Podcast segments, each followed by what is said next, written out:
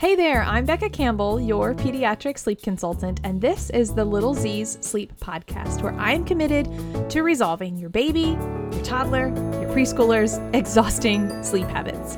Episode 18 is continuation of naps, but now we're tackling the time when naps have to go away. We're going to dig into why they should be gone, signs that you will be looking for, how to do it, and what to do instead. So, no one, first of all, likes it when I tell them that it's actually time to get rid of the nap. But I want to read a review from a family that I've recently worked with who got rid of the nap and saw some amazing success. Tina said, I am so glad I found you, Becca. I think getting the word out through daycare is great because I would not have found you otherwise. After working with you, our family routine and dynamic is much more calm versus chaotic and stressful. We spend more time as a family. We're able to get rid of the pacifier, put our son down to bed at the same time every night without a fight, and also notice an improvement in his attitude. Initially, I was hesitant, but I know that working with their son has changed our environment. We had a lot of contact with you, especially in the moment with bedtime, and it was helpful to have a quick response when we were struggling. We would absolutely recommend working with you because it works. And if it's not working, you alter it and keep altering it so that it does. You genuinely care about getting my child on a better sleep schedule. It takes time and consistency, but this is the best investment we've ever made in terms of sleep. Thank you so much, Tina. I appreciate that. It was an honor to work with you guys. And toddlers and preschoolers are incredibly rewarding because they can talk to you. I mean, it's amazing to get your baby to sleep well all night long, but when you get your toddler or preschooler, you can see what Tina shares. Their attitude changes, their demeanor changes. It's like a domino effect that even goes into the daytime. So, taking away the nap is actually a domino that is either hurting or helping your massive train go along throughout the day. So let's kind of talk about, first of all, why this needs to happen. So, your three year old and up, they only really need 11 to 12 hours of sleep in a 24 hour period.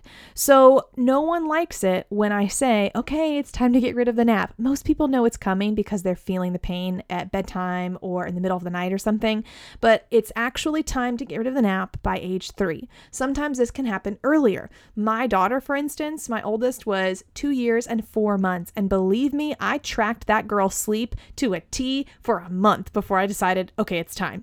That was a little bit early. I oftentimes am working with kids at two and a half to three and a half and evaluating if it's time to cut the nap. And what I'm looking for are three things. If the child is actually fighting the nap that they're given in the middle of the day. So, this was exactly what my own daughter did. I would put her in her crib at the normal time and she would have none of it. She was literally doing acrobats. Like she wasn't mad, she wasn't crying, but she was standing on her head, she was doing flips. I mean, like anything she could possibly do in that crib, she was doing. I even caught some video of her finding a hat under her bed. She reached her arm through the crib slats, grabbed a hat, put a hat on, started singing and dancing. Like, seriously, I have a theatrical child, but it's amazing because she did that for weeks on end. And because she just would fight it, it would actually take her an hour and a half when I was about to go get her. She would crash. And I was like, okay, well, I guess we'll give you a little bit of a sleep because clearly you needed it. Took me a while to realize, like, okay, this is actually a thing. So if you have a two and a half to three and a half year old and they are fighting that nap, they're getting in, maybe they really are fighting, like protesting, maybe they're just talking, singing, dancing, whatever they want to do. I want you to track this and see if they're doing this consistently for two to three weeks because taking a nap away is a big deal. And again, I want to see if there's anything else developmentally going on. So that's the first thing I'm going to look for. Are they fighting that midday nap? The next thing I'm going to look for is if they are taking a nap super easily, like you put them in their bed or they have a, a nap mat at school and they fall asleep easily are they having a hard time falling asleep for bedtime? Meaning, are you going to put them down for bed and they are all about playing? They don't even seem tired. They're going through all the stall tactics, and you're like, what in the world? It's bedtime. Go to sleep. I often hear families say, my kid is not settling down into sleep until like 10 o'clock, and it's so frustrating. Well, I'm going to go back to the fact that your kid at this age only needs 11 to 12 hours of sleep in a 24 hour period. So it's literally like a math equation. If your child is getting a one to two hour nap in the middle of the day, then it's going to take one to two hours of sleep from the nighttime. It really is sometimes like that crazy how that can work. I want to see, first of all, remember, if is your kid fighting the nap, the second thing I'm going to look for is are they struggling to fall asleep at bedtime? They're taking a really long time to settle into sleep. And this is a little bit more rare, but it does happen. I sometimes see that kids are waking up super early in the morning. Like they are waking up ready to go at 4 or 5 a.m. and they just cannot go back to sleep. And sometimes in that early morning, when I see that, it could mean that it's time to cut the nap. But if you're seeing any three of these things and you have a child who's about two and a half to even three and a half, or of course older, then I want you to track what's going on. See if you can find patterns in this happening consistently for about two to three weeks. And it may not be every single day, but if we can get like five out of seven days of each of those weeks they're fighting, then it's time to make a change. So now you've evaluated your child's age and what's going on, and you know either yes or no, it's time to cut the nap. If it's no, all right, keep on napping, keep on having it because they need it. But if it's clearly affecting things, then yes, it's time to cut the nap.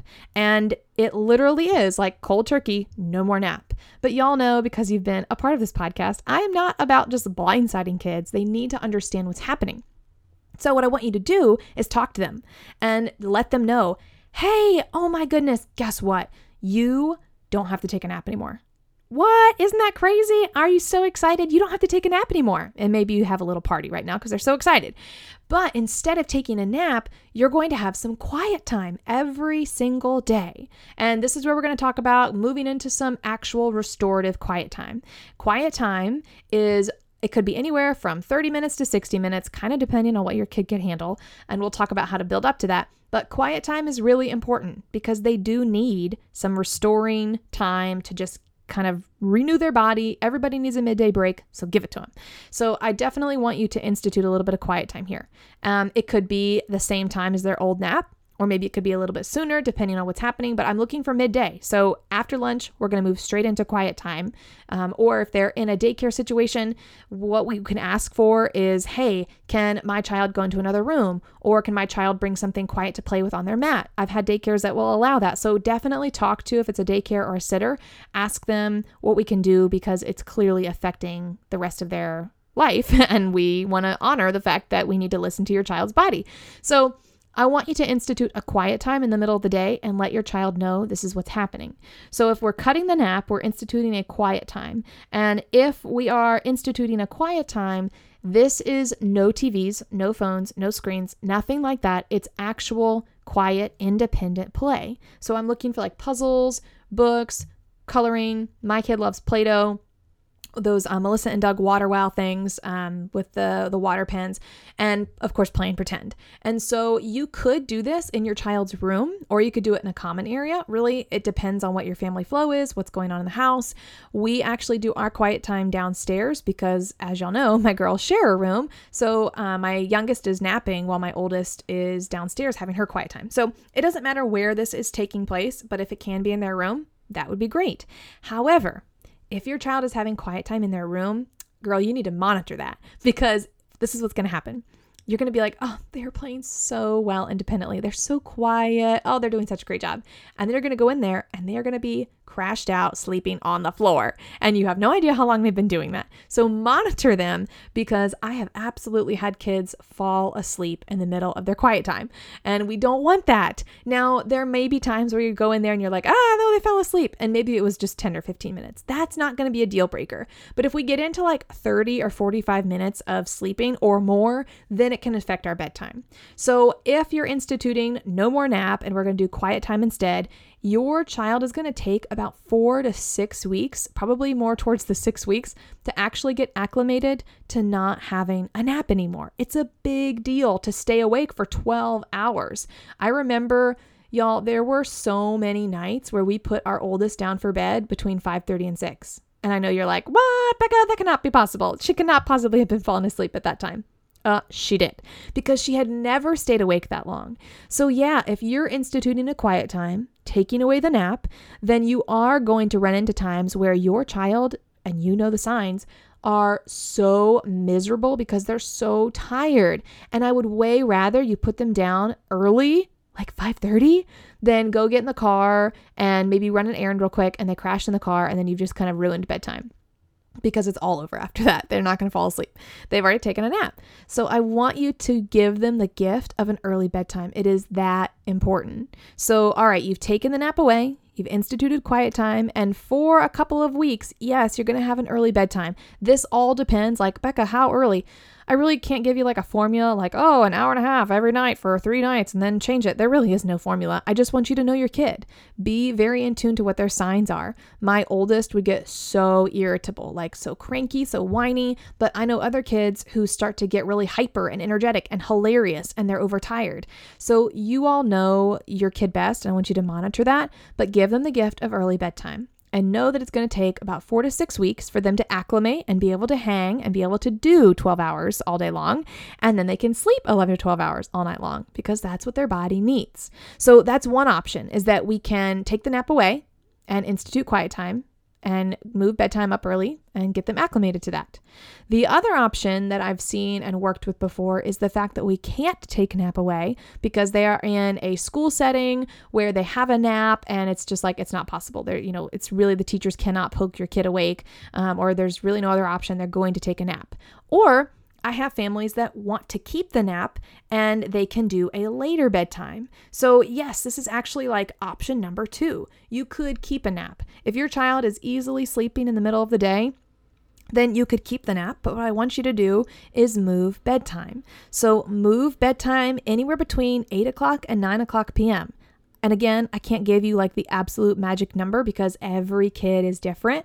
But if they're sleeping for an hour or two during the day, then they're not going to be able to fall asleep at 7 or 7:30. You're going to need to do a little bit later. So figure out, maybe start early like 8 or 8:15 and figure out when it is, when's the best time that they'll fall asleep quickly, i.e in like under 10 minutes versus taking a really long time. So find that good time for them anywhere between 8 and 9 o'clock.